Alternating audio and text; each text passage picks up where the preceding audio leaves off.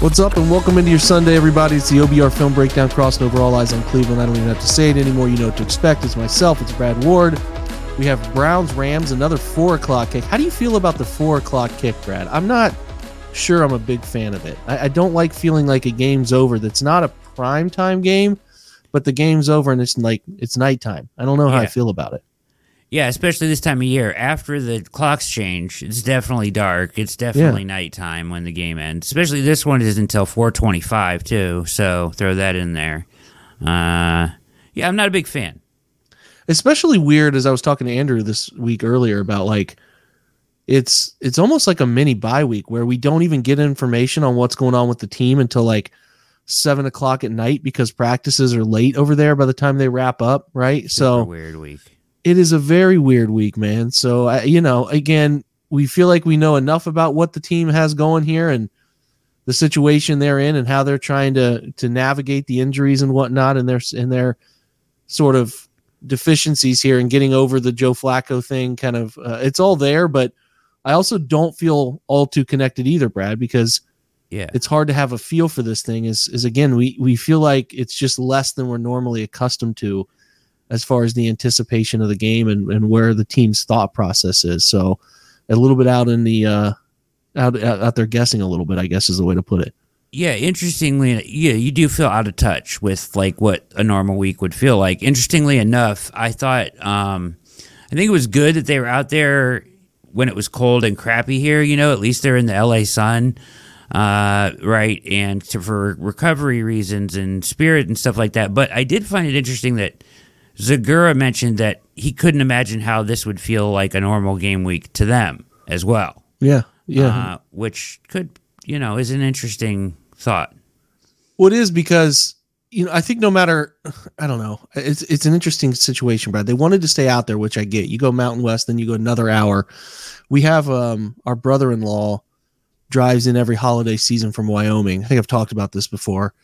It takes them like two weeks, three weeks to get adjusted to the time difference. It just it's massive. So I understand why they did it and what they wanted to do with it, but I will be interested to hear them talk about it after the fact to see if they thought it was an, a, a real benefit to to what their operation was because yeah it's not you know you go from ohio in november weather which again the, the november stuff because when they played pittsburgh it was pretty nice all things considered Yeah, uh they they're you know the the weather hasn't been a huge deal is kind of my point before they left. So they are getting nice weather. I mean you know anytime you go out in la it's just it almost feels like you're on an island at times i guess. But uh myself personally i've never been out there. It's just what i hear. I'm going out there in february ironically but there's uh it's just a different feel out in la so yeah i can't, I can't imagine it feels like a normal week to them either. I wonder if um some of those guys who have done like the pro bowl and stuff like that feel like it's a similar feeling Yeah. to that. You know what i mean yeah. He mentioned you know the buildup of a game week, right? So you're in the building, you're doing this, then Wednesday you turn it up more, Thursday more, and then it's like you know the buildup to the game.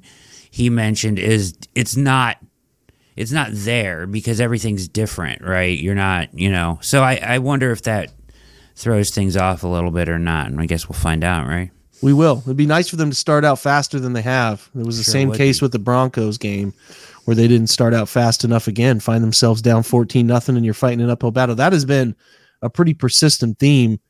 You're going to have that with young quarterbacks, but the defense some of these early portions of games have not come out with an understanding of how teams are going to attack them and I know that when we talk about how this game is going to be played out and what it takes to win is something that we're concerned about, which we'll get to. Before we do that, though, we have to hit on our usual tangents we start with the broadcast crew. And I'm telling you, if you have the opportunity to either listen to Cleveland Browns radio, find Jim Donovan, somehow do it because this crew is the same crew as last week and they are, to be polite, rough. I can't, Mark Sanchez saying the things he was saying last week, just uninformed and then questioning people who are far more intelligent than him in the game of football was, it was just nauseating, Brad. At one point, they threw a flag, and Sanchez went uh, on the Browns. He went nice. Yeah. Yeah. He was awful. It was pretty Yeah. obvious where his slant was leaning. Yeah, Right? It was it was just weird. I don't even know. Like it was just. I guess he's not used to it. Uh, I don't know. He looks kind of like kind of a grease ball too. When they were showing him up there, I'm like, that's Mark Sanchez now. I don't know. Not a fan. Not a fan. I'm not either. And then the, the group that they were with is, and, and you might have those other names. I can't remember the names. Kugler, Kevin Kugler. Yeah. Don't know him. Didn't like him. Just gonna, you know. And then uh, I guess I don't really have a problem with the sideline. Yeah, sidelines, whatever. But yeah, to, to our general point here, if you can find a different way to listen to the game, we would encourage it because not a fun group whatsoever. All right. Um, It's all Chris Rose on the radio. that's right. It's Chris Rose. So they're not sending. That's right. They wouldn't send Jim out west. It's it's a lot on him. He'll get to the home games. Um, yeah. Let's talk uh, all time Rams Browns. Started out really hot for the Browns, and it's funny. Had my guest on yesterday too. It's it, the Browns drove the Rams out of Cleveland actually way back in the day. Um, that's where the Rams came to be who they are. Uh, so there is historical stuff here. These Yeah. two teams have been playing for a little while since the 50s, and I think I think that on the surface it looks like it's been pretty even, but the recent trends are not in the Browns' favor. No, they're not. Uh, five of six lost uh, to the Rams back to the last game in 2019. You recall that game? I think it was an early. I don't remember the ins and outs of the game, but I just remember, you know, all the hype that year, world's team, all that stuff, right? Uh, Yeah. Odell and everything, and then that was, I think, a, was that a primetime game? I think it was a Sunday night football game. If I recall, it was a, obviously a pretty good Rams team. You Early know, so season, I um, think. yeah, it was a pretty good Rams team early in the season game. I think the Browns lost twenty to thirteen, something like that. I looked it up a little bit ago, but I'm making sure I got the number right. But if I recall, also Browns had a chance to tie that game late. Baker Mayfield threw a ball to the right corner of the end zone off of scramble, and I think John Johnson, ironically, was the one who intercepted him. So So- John Johnson uh, found his way back into the uh, starting lineup there. I see that. It'd be good to see John again. Nothing against John. Didn't think he played the right position here. Um, didn't think it was worth the money they signed him for, but uh, no ill feelings, and hopefully he's bad in this one, and then he's good the rest of the year. But yeah, Yeah. he's out there. All right, cool. Weather is LA, right? It's in the the semi dome they run operate out there. It's yeah, unique stadium. dorm, sort of. I guess it's. I guess supposedly like open air. Well, I don't. I don't really get it. I guess you have to be there to get it. Uh, I know there's been complaints when it does rain, like it doesn't cover everything, and somehow the concourses get wet still, which is weird. That's kind of a mis- mistake in building a facility like that. Seems kind of crazy, but mostly cloudy and 69, no rain uh, here. So uh, they'll probably have those. I guess they can open some of those things. I don't know if they'll open them or not. I don't. I'm not sure if it really makes a difference or you can tell. I don't I have no idea. So yeah, I don't either. No, no clue. We'll just presume it's going to be really nice. It's almost climate controlled as it gets as a Controlled, city. yeah. Um, all right, let's do our gambling side. Well, we have two things. We should hit on officiating first. I know you wrote it up. You put it in pen to paper the first time we've wrote that up at the site. Hit us with the big notes from the officiating crew. What we should know going into this one. Yeah, John Hussey. So this, uh, you know, Browns are. We already had him, so we've gone through some of his tendencies already this year. But a quick reminder: he is very home field advantage oriented. Uh, in his career, Jake seventy six and thirty nine calling games uh, home teams. That's a huge advantage. Last year, twelve and five to the home Wow. team. Yeah. Uh, yeah. So uh, Hussey uh, called the fewest penalties per game in the NFL last season. So he is a let him play type of guy.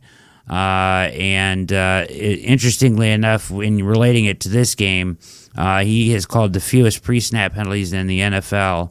Uh, and the Rams commit above average. Uh, defensive pass interference, and Hussey calls the third fewest DPIs so far in 2023. So, uh, Browns had him for the San Francisco Niners win week six, which they were the home team, relevant, you know, uh, as that ties to this. And then uh, in 21, they got uh, drilled coming out of a bye week in New England, I think. Uh, 45 to 7 that was hussey and week 6 in 2020 another drilling at, at pittsburgh 38 to 7 so you see the slant there with the home teams um, that's about it yeah Not much optimism around that. Let's just put No. it that way. All right. We'll hope the Browns can overcome the odds. It's not like it's never happened, 12 and 5, but they're going to need to play a clean game. Going to need to play a very clean game. It's not going to be one where you're looking at things that they'll do to benefit Cleveland. It's just hard to see that come to fruition. So good stuff on that, Brad. And then give us your parlay, man, which involves a lot of receiving yards, which I think is fair. I think this game has a chance to be a little bit more scoring oriented than uh, some people are predicting So, and I think the over under has creeped up a little bit too, right? Yes, it has. So I've been watching it all week, and so it did. The the num- numbers kind of stayed around three and a half, four. It is at four right now. That might get bet down a little bit before kickoff, so keep an eye on that. Uh, depending on which side of the number you want to be on, Rams minus four right now. Over and under is all the way up to 40 and a half. Over under. I can't. I can't remember a game the Browns have an over under that high this season. Jake, they've been in the 30s all year. Yeah, I can't. I can't think of many either. That tells you they think there's a little bit of a Flacco bump. Probably tells you they believe the Rams are going to score a little bit in this one too. So they're expecting something in that you know 23-20 mold.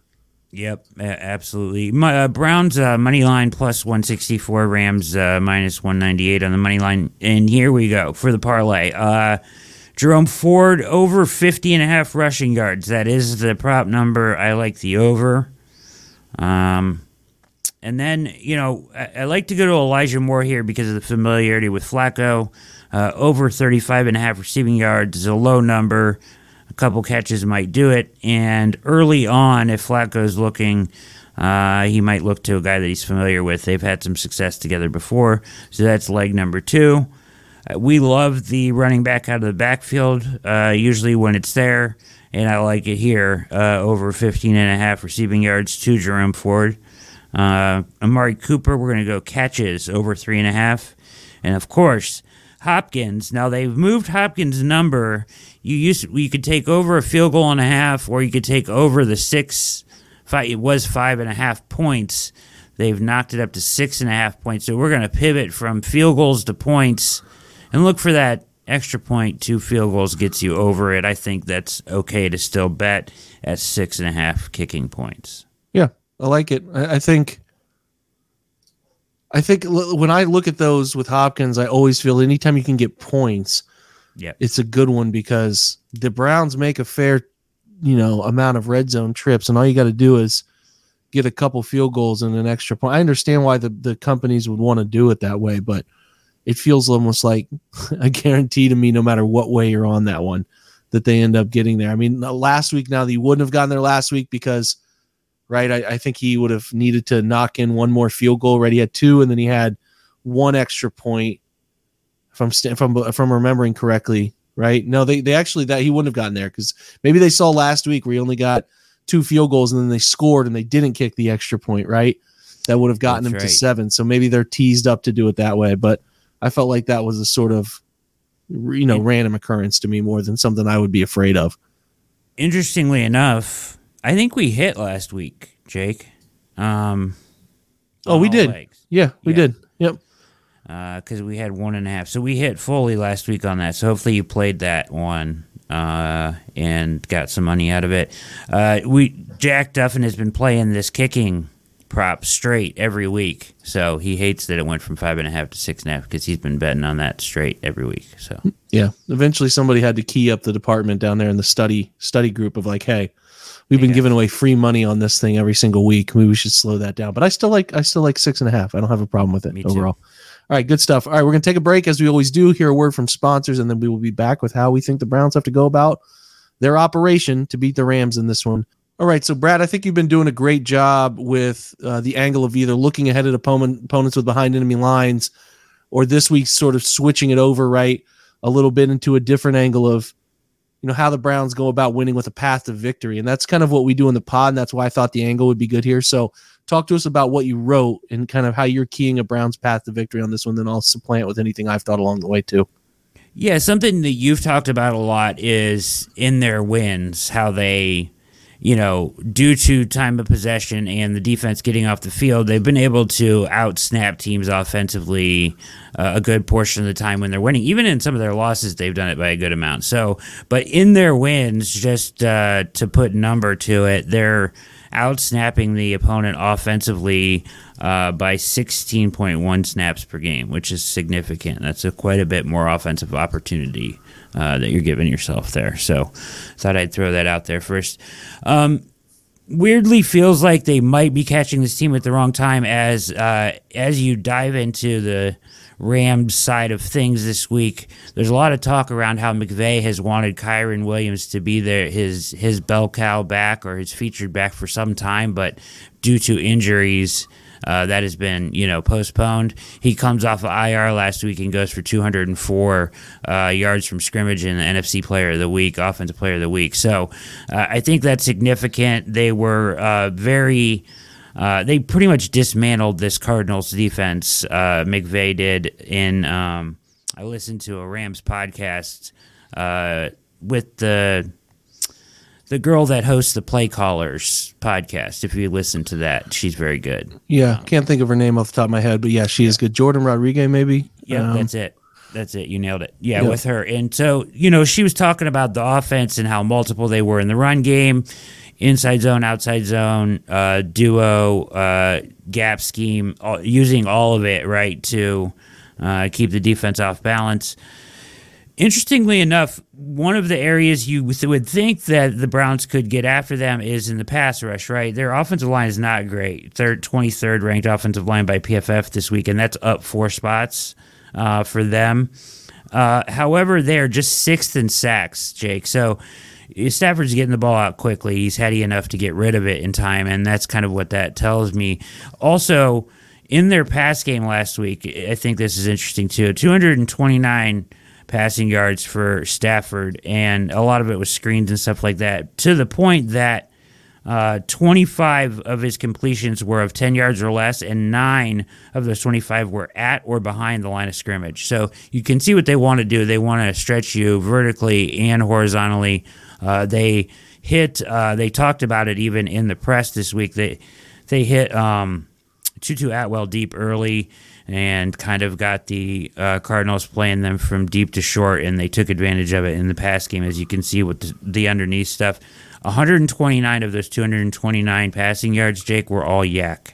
So uh, only 100 of those yards through the air, the rest of it with their athletes running. So, you know, that's how they want to do it. That's how they want to take you apart. I, if you're the Browns defense, you have to get pressure, but sacks aren't the number for me this week, Jake. It's all about disrupting – Stafford. I don't think you sacks uh, dictate things, but pressures, quarterback hits, get him off his spot, make him uncomfortable. I think that's more important than necessarily the sack total. I think that's how you disrupt him.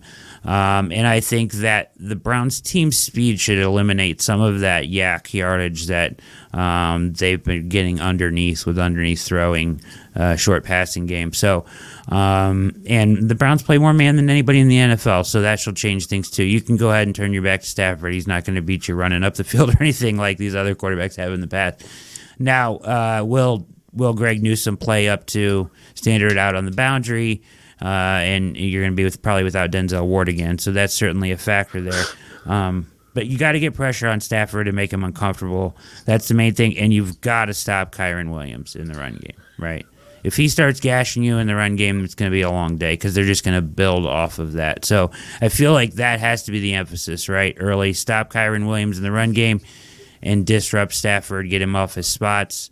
Offensively, I think this defense can be beat it definitely in the secondary. I think you can run on them too. A balanced offensive attack, uh, no turnovers, and you should be fine. And that's kind of where I'm at with this, Jake. I'll agree with most of that. I think the thing that scares me the most is you look at this roster for the Rams, and and I, I, I do think there can be a lack of appropriate fear because you look at the names outside of Aaron Donald and a couple no names in the wide receiver group and Stafford. You're like there's no reason we shouldn't beat these guys. You look at the names of the offensive line up front, their defensive line outside of Donald, right? Their secondary. It's not a ton of names you recognize, and it's a team that I think a lot of people can, like I said, have a lack of appropriate fear and can look past them. I have a fear, you know, when the when the Browns look at how they're going to go about this thing, I, I'm not convinced they're going to play a heavy amount of man. Maybe they will. I, I I'm I'm concerned about the screen stuff that you mentioned because yeah, if you're worried about getting pressure on Stafford as a means to give them trouble, right? You want to pressure, pressure, pressure, and screen game stuff is a great answer to that. So I think if the Rams think they can't sit in and throw, which if you look at what the what the Broncos did to alleviate some of that man stuff in a way that a team like the 49ers could not, you know, because again, you want to pressure, you want to try to get those guys who maybe aren't the most mobile. And I think you think Russell Wilson can struggle with that interior pressure stuff. Russell Wilson did a great job of drifting vertically in the pocket, and creating backfield time to allow those routes to get open. Stafford, I don't think is going to be able to do that as well. He's crafty, but he's not going to be able to do that as well. So you're going to get more of a Brock Purdy result where his uh, you know his energy effort to throw at the time when it needs to be thrown is is uh is already too far gone right? The routes haven't developed the way they need to. I'm just going to be paying attention to early how the browns go about covering them because like you mentioned between tutu atwell who can really run vertically and what you get from puka and Kupp which are really powerful route runners they they really know how to get to their spots and create separation. You have to be worried about that. So the synchronization of what they're doing in the back half with the front half will be important and I'm sure the Rams know the Browns want to pin their ears back as often as they can, get after the quarterback. So, how the Browns are keying running backs and screen game, or perhaps even those tight ends, will probably dictate a lot of those plays that the Rams will chase and screen, like you said last week. So, that's the side of the football I'm interested in because if you can get the Rams in a bunch of third and pass, I do think the Browns have a nice opportunity to put themselves in positions to make the Rams uncomfortable on offense. I fully expect that but you you you can't rush aimlessly in this game because McVay and the group will have an answer for that if you do it all all game. So yes, that part is interesting to me. Obviously, worth watching. And then on the other side of the ball, it's like I think they'll run it fine. I don't think the Rams have a fantastic run defense, and I certainly don't think they're going to be the world's best coverage unit the Browns have played. So I, I do expect them to try to seek out that balance it's how how comfortable is Joe Flacco and how com- how how ready to go is he in in in, in a step in moment, right? Because we look back at 23 with Flacco and the Jets, sorry, 22, he still had training camp. He still had all those times off very season point. to know where he was playing, the playbook. Everything is very rushed here. So I think there's a thinking uh, around Flacco stepping in and just being able to sort of seamlessly be a version of himself last year. I'm a little worried about it. I'm not as confident as some people are I think Joe can do it. He's a heady veteran and he's been around systems similar to this with Scangarello and uh, LaFleur, and then obviously dating back to Kubiak himself back in 2014. But that doesn't mean it's going to be seamless. And you know, you have to expect some bumpy stuff on offense. But if they do get the matchups they want, which I'm hoping they are less read and more matchup oriented this week to help Joe just kind of know where to go with the football, half yeah. field reading it. I think they have a chance because Joe can throw it around a little bit. So they should be able to run. I hope they can find some opportunistic matchups uh, in the in the secondary to, to try to get after them. Um, and I and I would love to see them be able to sort of push forward a screen game with some, you know, opportunities to get some yards, cheap yards that way, because I think they're going to be chasing cheap yards as they have been with their fourth starting quarterback here. So again, the formula is what it is. They need to manipulate defenses to get those long drives. And then we talked about everybody non Deshaun Watson, two touchdowns on the year from the quarterbacks and 11 quarterback turnovers. right? They have to take, if Joe can just take care of the ball, then they'll have a chance. They'll have a real chance. I expect them to be in it. We'll see ultimately what that looks like down toward the finish line, but I expect them to be in it, and I'm hoping that the offense can make just a, just enough plays similar to the PJ Walker starts, just enough plays to give them a chance to win it at the end. But I, I mean, I'm calling like a 23 20 Browns win or something even goofier score, like 22 19 or 21 18, something goofy like that. Yep. I'm right there with you. I think uh, similar to what I picked, but uh, yeah, I, I, think that sounds about right. I think it's going to be close regardless, uh, as long as Flacco can manage the game offensively. Right. Interesting stat I'll throw at you real quick here uh, this week. The um, f- four of their five wins have come within their division, the Rams. So they are one in five outside of the NFC West, which is interesting, including a loss to the Steelers and the Bengals. So, we need them to we need them to get this one, man. They they going to eight and four here before coming home would be really really important. Seven and five, it starts to get a little uncomfortable. I'm sure you would yes. agree with me on that. So, the hope here is that they can get this win, feel comfortable coming home for two two opponents that are on the up and up, the Jags and Bears, and feel good about themselves. You would hate to travel out west for two weeks and not come away with any sort of victory. That'd be tough. So I know the Rams are hungry. They're five and six. They know they need to get to six and six to keep their playoff hopes alive as well. So two hungry teams, man, and we'll just have to hope that this more controlled environment, less altitude, less outdoor, less raucous. I expect there'll be quite a few Browns fans in the stands for this one. So you feel you feel relatively better about the home field scenario versus what we saw last uh, last week as well. So that that should uh, that should aid things here some, Brad. Yeah, got the feel that a lot of people actually did the Denver to LA trip, Browns fans trip. Uh, so, you know, from what I've heard, it sounds like maybe 60, 65% Browns fans. Let's hope so. Let's hope so. They're going to need every single one of them.